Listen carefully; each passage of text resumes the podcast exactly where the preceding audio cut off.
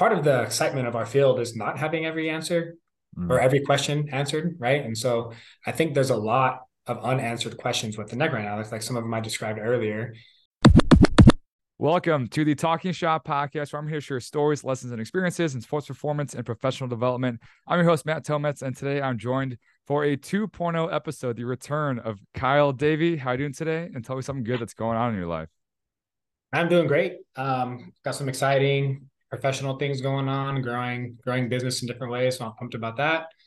Um, recently, kind of concluded a deep dive into neck training and and all its applications. So that's that's been really fun. And uh, kids are doing great. Oldest is in kindergarten. Actually, today he takes he's on his first field trip ever. So that's kind of you know oh he's about it. Yeah. yeah. So, to a space museum. So he's pumped. I'm going to hear all about it when I get home here soon. So life is good, man.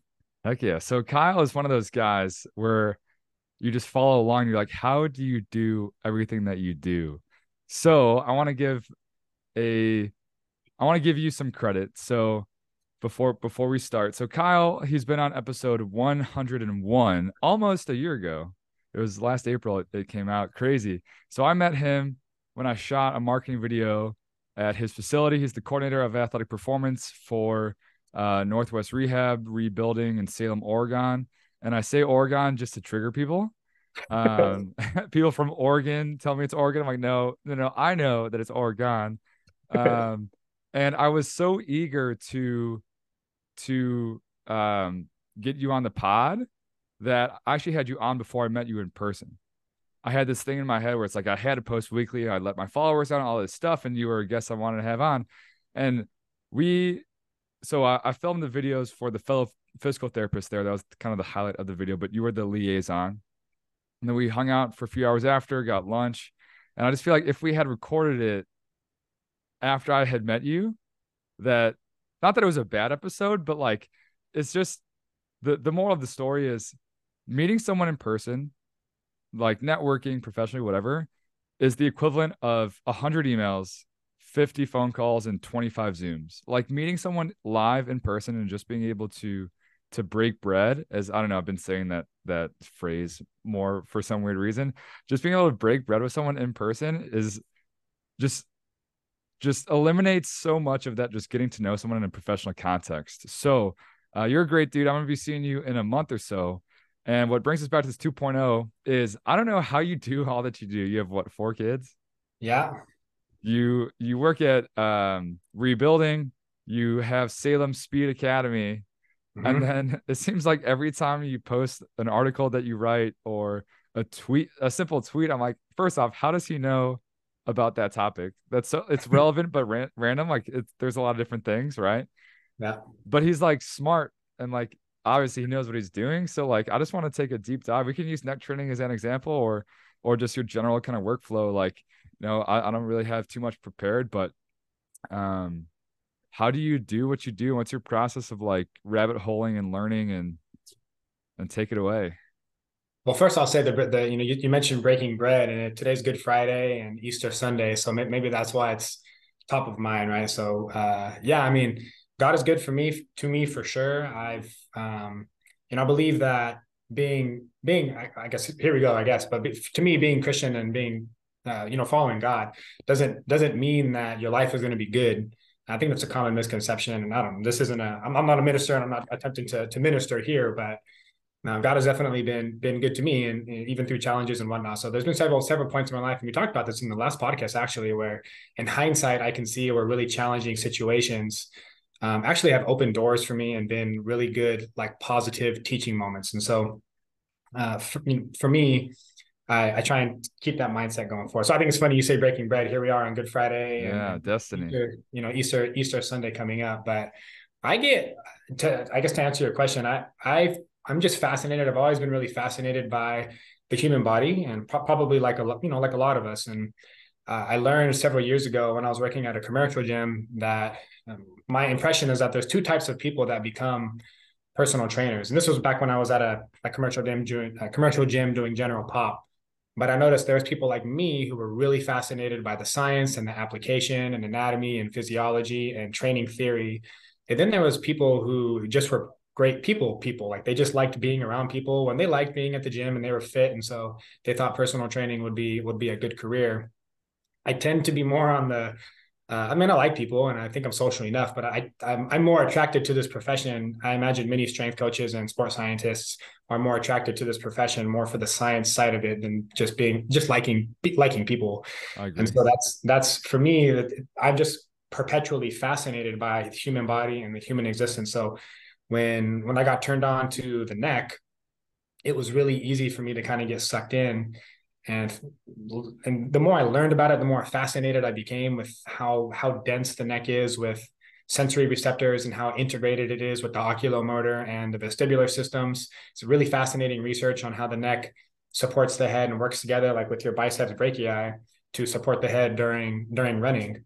Really fascinating research on how the neck uh, helps stabilize the pelvis during sprinting and changing directions and, and jumping. So for me, it's it's really easy to get sucked in and go real deep down these these rabbit holes just because I find it I find it fascinating. So I'm I'm a nerd, probably like most of the listeners. I'm I'm a total nerd. So like at nighttime, Friday, Saturday night, I, I read and I do that kind of thing. And yeah, but it, it is challenging to balance it with with family life and everything else, like you said. So my, my wife does a good job of keeping me grounded and making sure that I'm like keeping my priorities the priorities. Mm, for sure. Yeah. I I think it, it's important to kind of lean in and understand like if if every rabbit hole you dive down is simply just for the end product of like an article or whatever it may be versus like just the process and the fascination of like learning stuff. You know it, admittedly this is something that that i have been struggling with is like i used to be so process oriented and i don't know now that everything's so technological or maybe i'm not in school. So like things are more objective or more uh, the the results are more uh, impactful in my life, whether it's like the monetary compensation or growing as a professional. But I've become so product oriented unintentionally. But like, when's the last time like I just like got sucked in, you know, to to use yeah. that that phrase. So I I think that that's an awesome way to like set the foundation of like diving down rabbit holes doing that stuff is for the process and the fascination and the learning not necessarily oh well i can you know i can make a podcast out of this and this is this um so so awesome start. So let's let's use the neck. So it's the process of rabbit holing but just like how the stories lessons and experiences the lessons are rooted in the stories the stories just click and they're more engaging and stuff. So let's use an actual example instead of theoretical. So like let's kind of start with this like take take me through the the rabbit hole and, and the processes that you had for like becoming super well versed on the neck and we'll see where that takes us yeah well i've um, befriended Carl Valle i think he and i have pretty pretty strong relationship at, at this point and we haven't met it's, you know it's mostly professional but um, he's he's kind of sent me down a couple rabbit holes and just give he's good at giving people things to think about and i think you see that in, in his twitter feed a lot and and so he shared a little bit. Um, he shared a few resources with me, like like some papers, for instance, and said, "Hey, just take a look at this stuff, and uh, you know, let me know what you think." And he's sort of pushed me to. He's pushed me, and he's sort of given me. I won't say projects, but like challenges um, that has helped me grow as a professional. And so I've I've appreciated that about about Carl, and, and he really doesn't ask for much much in return. And I've even asked him a few times, like, "Why are you doing this, man? Like, what's what's in it for you?" And I, I, he says, and I believe him that he just wants to see the profession grow. And I can't see any other reason why you know why he takes the time to to, to speak with me, and I'm sure other guys do. In, in any case, so he sent me some research, and he said, "Hey, you know, just check this stuff out. Let me know what you think." And he believes in. Um, I, I don't want to speak for him, but I think that he believes in neck training for concussion prevention uh, so he sent me some research and I, and I started reading it and then I just kept going and I kept, you know, Googling and Google scholaring and pub PubMeding and finding everything I could about the neck. And uh, then that's where I just started kept learning things about how, like I said, how dense the neck is from a sensory perspective with the oculomotor and the visual, uh, visual and vestibular systems and how they interact together. That's some really fascinating stuff, man. Like when the neck is fatigued, um, your posture, like your posture changes. And so like you're like for a sway test, for instance, when the neck is fatigued, you're less, your ability to hold a certain posture, uh, like a standing posture decreases. Or for one of one of the one of them that I found most fascinating was it. it's just a lab test, but imagine there's like a whiteboard next to you with like a red dot on it and a black dot that are apart from each other. And your job is to know, take a pin, put it on the black dot, and then draw a straight line to the red dot, basically, right? And then you repeat this task a couple times over and over and over. Uh, and then you're trying to see basically how close you're able to get, how close you're able to get to the red dot, to, to the endpoint, right? So it's like an accuracy test, essentially. And so you do it with your eyes open, and then you do it with your eyes closed, and you see how close you are. Obviously, with your eyes closed, you're not going to be as close as you are with your eyes open. But they found that when the neck was fatigued, it was even worse. It's like, why is that? Why what why why would that be the case, right? Why would fatiguing my neck mm. cause me to be less accurate in this? Like they called it, uh, I don't quite remember joint joint repositioning, or I, I, don't quite remember the term, but essentially what they concluded was that the mm, the because the sensory input from the neck to the CNS was altered via fatigue, that your proprioceptive understanding of your elbow and your shoulder in space mm. was then diminished. Now, this is just a lab test, right? So I who, who knows? But my mind immediately goes to like, what about a pitcher or what about what about like a quarterback right where you you have a helmet on your head your neck is obviously rotating as you throw the ball your, your head stays still but relative to the rest of your body it's, it's rotating right mm. and so if there's any chance that neck fatigue impairs shoulder and elbow proprioception is it possible that a neck might get fatigued from a pit from playing football or from from pitching?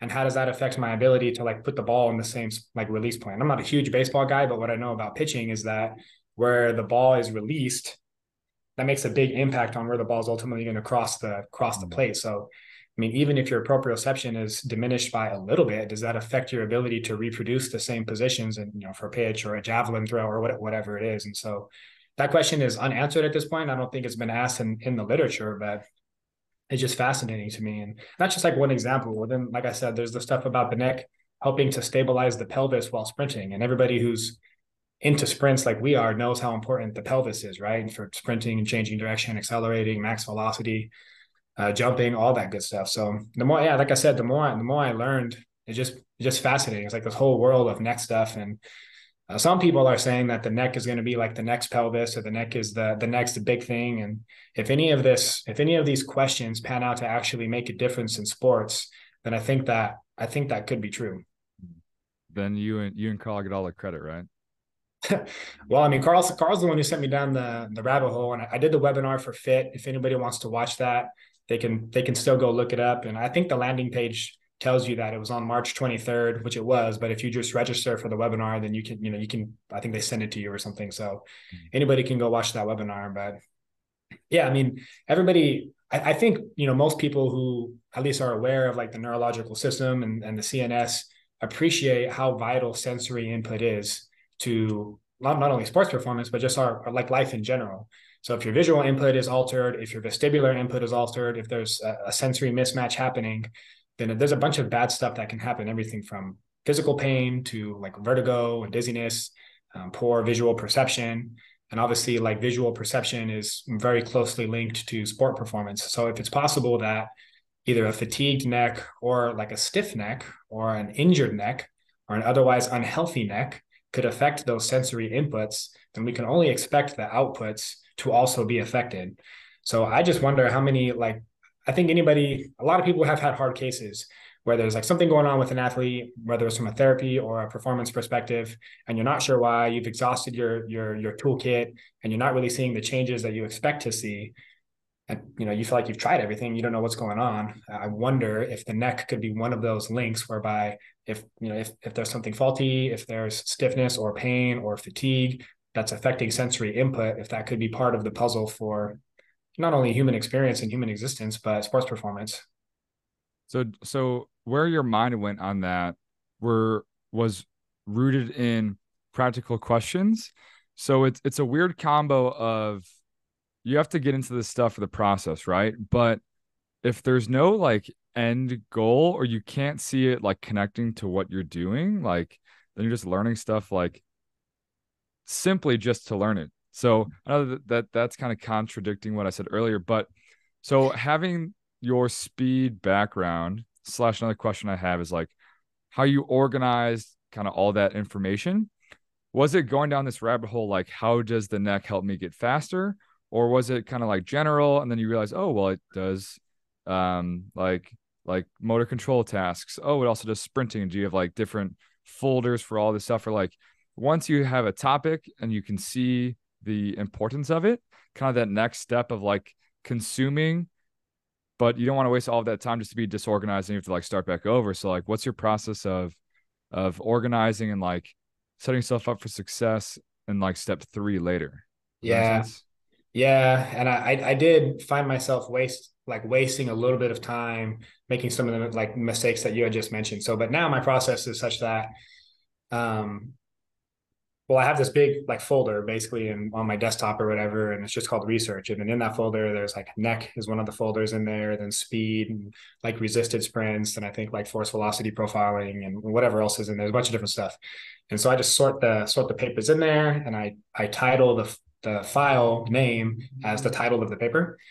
Um, and then you know you can expand your view to where it doesn't show you just like the first eight characters, but I have it all the way expanded so I can see the full title of the paper when I was preparing the webinar for Fit, I knew it was going to be like a Google, like a PowerPoint basically.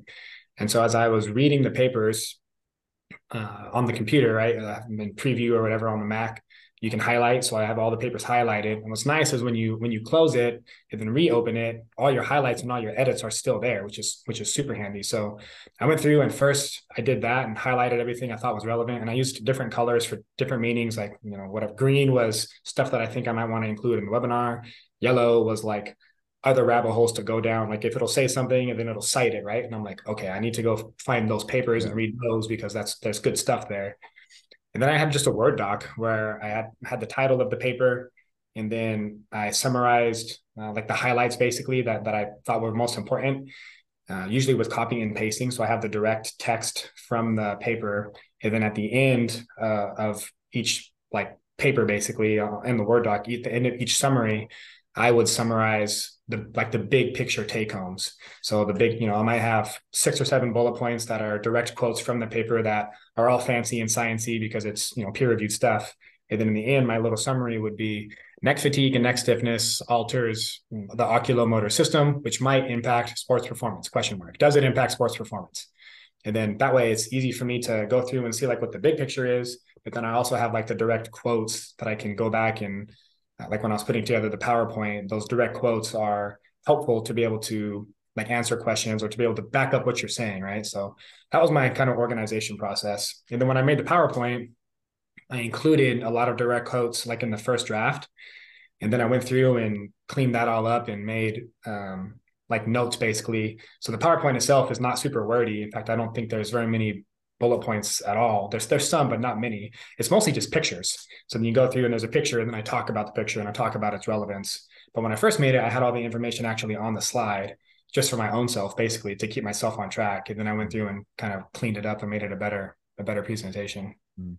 Yeah. So so there there's like a, a two step organization process. So there's one in the actual document itself. So whether someone's like a print out and like highlight and annotate or doing it electronically, you got to organize it in the computer so it's easy to find later but then also a concise place like a word document where you have everything kind of all together as like a um not a map i don't know let's just say a map you know as everything described and it connects xyz and if you can do control f and say like stiffness and then you can see which articles reference you know stiffness if you summarize it well.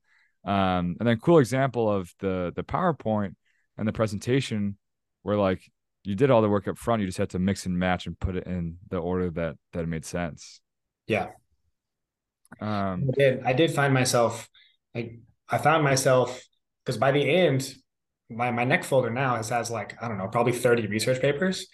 So then i found myself like oh i need to include that in the powerpoint. That was really interesting which paper was that in? And then uh, that, that's where i wasted time. And then i started the word doc where i'd keep everything going. And that that saved me a ton of headache. Because I get frustrated when i waste time too. I'm like i don't need to be spending this time combing through these papers to find something i've already read. I should i should be smarter than this. So yeah mm. learn from mistakes or try to. Mm. yeah i did that when when i was doing my thesis for for grad school. Um and it was just so easy like it was like author's last name, title, journal, and then year, and then a Word doc kind of of all of them. And now, um, as I'm still um, doing some stuff for beach volleyball, like and I'm talking to people about it, I'm like, oh, there was one article, like that's why I say like monotony should be 1.8, but like where, you know, and yeah. it is so frustrating. It's like I know it's somewhere. I just don't want to click through like 15 PDFs trying to like figure out. Right. so it's a little more work up front, but that's originally why I started saving the papers to my like hard drive in the first place was because for that exact reason. I was like, oh, I know I read this somewhere, but where is it? Where is it on the internet? Right. And so now if I find a paper interesting, I just save it. So at least it's somewhere. I know I can go find it if I need to. How about a rabbit hole if you have one off the top of your head that doesn't have as clear an end goal? So like this obviously had a PowerPoint, so it makes sense, you know, a, a presentation, whether that was part of the agreement at the beginning of, the rabbit hole or that came up as you went. Um, are there any rabbit holes where like simply because you think it's interesting and you can and you know that there's a chance to level up what you're doing on a day to day, you know, whether it be like force velocity profiling or something like that. So when the end goal, I guess product, just to use that language again, where the product might not be as clear, do you have any examples um, of how that process might be a little bit different or just a different mindset shift or anything that that you've enjoyed that hasn't been as concrete at the finish line? Um, you know, I feel like most things like health and fitness related are pretty pretty concrete. Um, and I, you know, I don't really waste time. I, I won't say waste time, but like I find genetics interesting and um, like epigenetics I think is interesting. But because I can't really see a clear end goal, like I'm not going to go down a big rabbit hole of like what type of gene expression creates the more type 2 fibers in humans or, or whatever right? And so but i, I think I, have gone like i can look back in my career and i'm only 32 i just turned 32 so i'm still i'm still young right? But over the last like 10 12 years i can pretty clearly identify different periods where i had different focuses i guess and it was somewhat unintentional like i didn't periodize my career and plan to spend a year doing this but I definitely spent a few years like studying really hard on communication skills. And I read a ton of books and I, I did different things, and that was really helpful.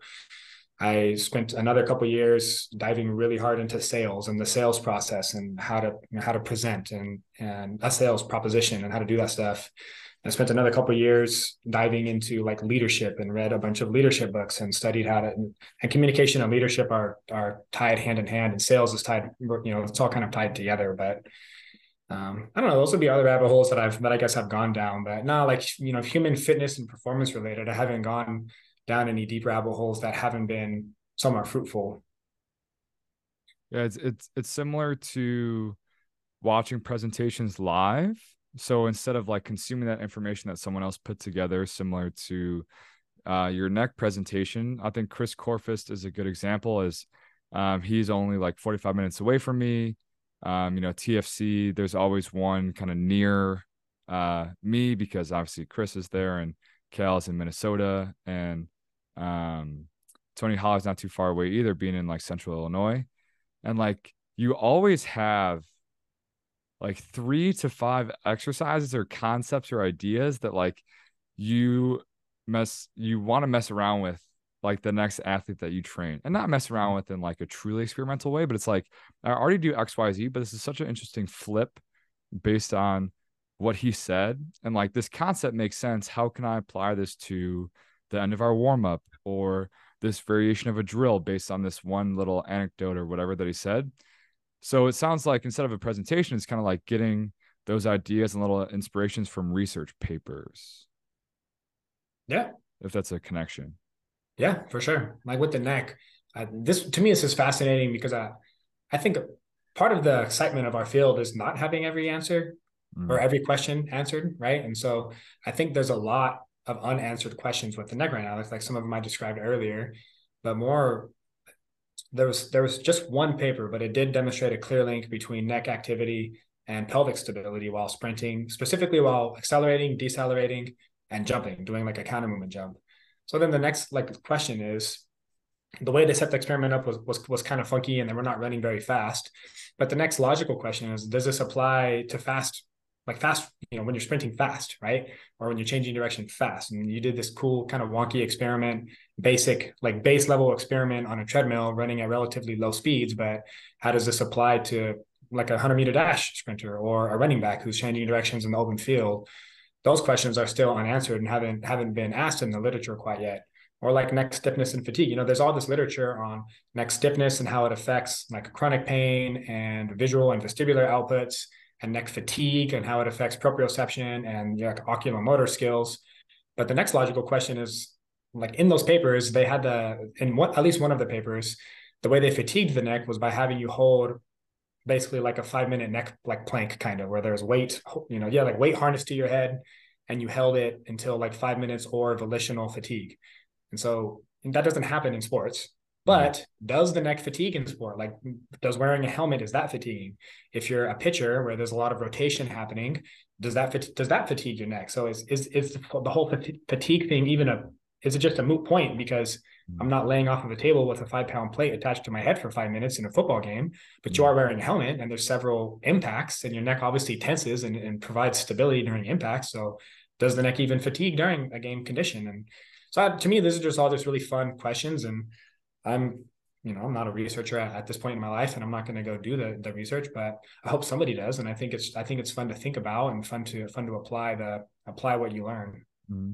Yeah. And, and with, all of the questions not being answered or you know what other questions are there i think is super interesting and then also figuring out what is the answer for yourself and your situation you know like you said with that article it's like not relevant to probably 95% of the practitioners out there like gen pop on a treadmill you know right, right. but can i apply this concept and like see um I think the the neck might be like a, a tough example, but you know, like Chris Korfist works with like super high level high school track, college track. You know, well, how does it work for like a sophomore field sport athlete? You know, um, so I think it's it's it's kind of just finding inspirations for that next iteration of whatever you're doing. And hopefully, if you're a practitioner, you don't throw everything you do out the window just because mm-hmm. of one article or one presentation, right? Right. Um, but it's just stacking on those those an iteration here and an iteration there, and then over time it becomes that much more sound and and um, stuff like that. But I guess next, um, if we took a, a step back and let's go through like a, a theoretical example because I find myself like I'll I'll see a topic or a tweet or like oh that'd be really interesting as like a rabbit hole. So what's what's like a, a rabbit hole that you kind of have your eye on next? I don't know. I don't know where I'm going next right now, to be honest. I think well, I'm I am wrapped up in a business business book right now, and so I'll I'll, I'll finish that and um, continue building that out. But right right now, I'm focused on building the side business a little bit. So I've got some exciting things happening there with the Salem Speed Academy, in addition to like my full time job with the clinic that you mentioned. So that's that's been a lot of fun. And you know like everybody my time is limited right? And like how you manage your time is is important yeah? So right now i'm trying to build that side business a little bit and i've got some exciting opportunities there. So i, I don't anticipate diving down another rabbit hole anytime soon but it'll come. I know it will uh, then I'll I'll have I'll have Coach Kyle coach me through. I think my next one slash I'm I'm a few chapters into a book. I'm kind of the foot well the book is about human locomotion but basically just the foot and performance like we all know it's the first thing that hits the ground the last thing that leaves the ground and it's often the weakest link um and i might have been sent down this rabbit hole by a similar person to your sure. rabbit hole um but you know so like let's say you have a recommendation of a book or you have a recommendation of a you know like a cornerstone article research paper on a certain topic what do you do next? In general? Yeah like like like walking through the the process of like you know if if i told an intern i'm like hey you know load velocity profiling is is a big thing that we do as it informs our our resistance sprints and velocity decrements. You know here's matt cross's paper hmm. you know like where would they go next or in my example as i think examples make lessons click more you know like i'm i'm halfway through this book on the foot and human lo- locomotion like then what Yeah.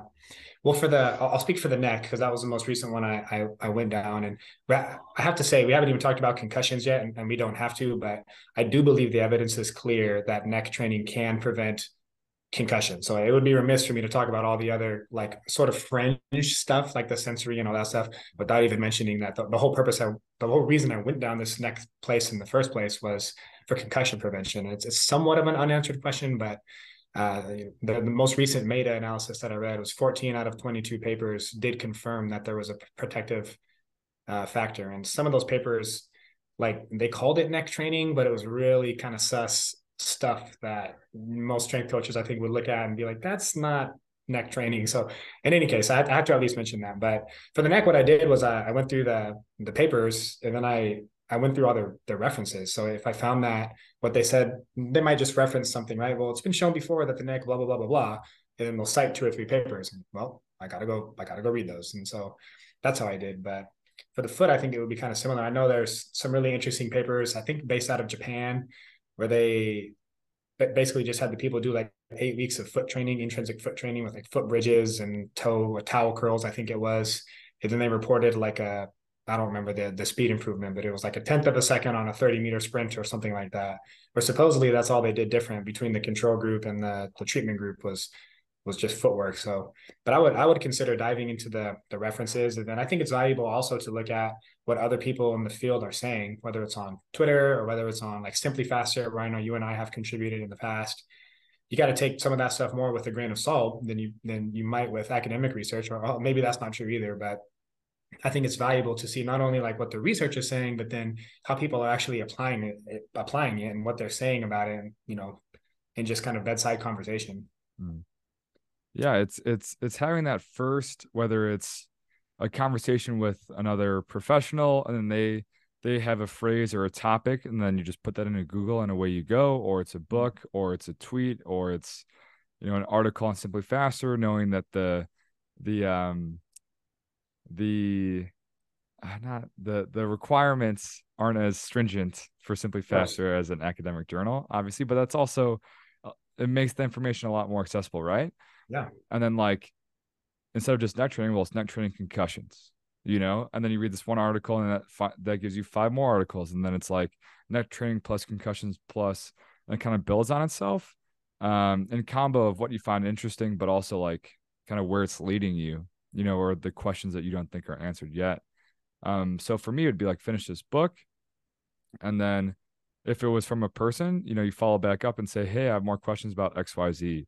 Or simply just, you know, like the first the first and fifth rays stability in that area is super important for just speed and cutting and stuff like that. Then I look up on Google Scholar, like first, fifth rays, and just see what what kind of pops up. So um it's almost like it'll it'll reveal itself as you're in it, I guess.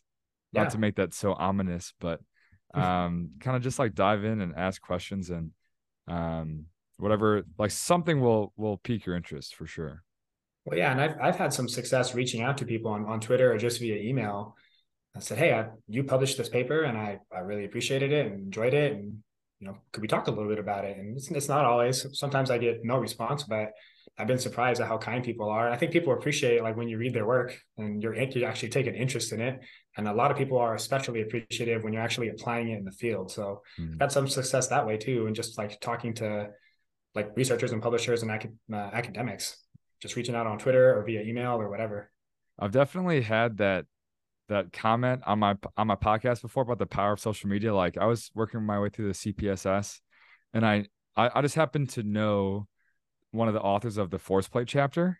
Mm-hmm. And then I just like shot him a text. I was like, yo, I'm reading your chapter. Like, I actually have a question about XYZ. Then we hopped on Zoom for like an hour, you know? um, but like if someone DM'd me about my thesis that I published on beach volleyball, like that would be sweet. You know? so I think you'd definitely be surprised about like how nice people are for sure. But then also, like you said, so I, I always say it's the formula for reaching out is like you do X, I do Y, and I have a specific question about Z versus like, hey, let me pick your brain about neck training. Like yeah, I roll, you know. So yeah. it's all it's super flattering when you come with like a super specific um, you know, question or email or, or DM for sure. Uh, so that is all I had as Zoom is about to kick us off, but I feel like this is a good concise episode, you know, with some examples, some kind of lessons, you know, trials and failures, but um, you you learn a lot of stuff and, and always impress me. So I figured why not shoot someone a, a, text and ask them to hop on Zoom. Look at that. Next uh, time I want, to, I want to flip the script on you and I want to host your podcast with you as the guest. Oh my! I have been guest hosted once, but I, I would love to be guest hosted again. Uh, we can definitely set that up for sure. Uh, I, would be honored. So we have a minute 40 left. So I'd like to open the floor up. Uh, I'll, I'll, have the link to your presentation in the show notes, but kind of anything else wrapping up on the topic of kind of rabbit holing as a as a practitioner in sports performance. I think it's important. And I, th- I think a lot of us are curiosity driven. I know I certainly am, and I just appreciate learning. But the more you know, the more you learn, the more you know, the more questions you have, and ultimately, the better I think you become. And now I've, I've kind of taken the stance at this point that I do believe that we as practitioners have a moral obligation to train the neck because because of that it can prevent concussions. And one of the more chilling statistics that i came across was that those who experience concussion are twice as likely to commit suicide. And that's that's heart-wrenching. It's chilling. Right? it gives me chills thinking about it. And so i train a lot of female soccer athletes and i just can't help but wonder. And i'm a parent. I have two girls myself and you know two boys. And if there's anything i can do to help protect them protect their brain then i think especially now that i know better that i have an obligation to do so so anyways i just think rabbit holes are important because it just helps you continue growing you don't stay stagnant and just makes you better and makes the people around you better Thanks. So start rabbit holing for sure. Um, so this was great. I look forward to seeing you in a in a month or so, and uh, maybe I'll see you on TSP as a as a host soon. Let's do this. All right, man. Thank you.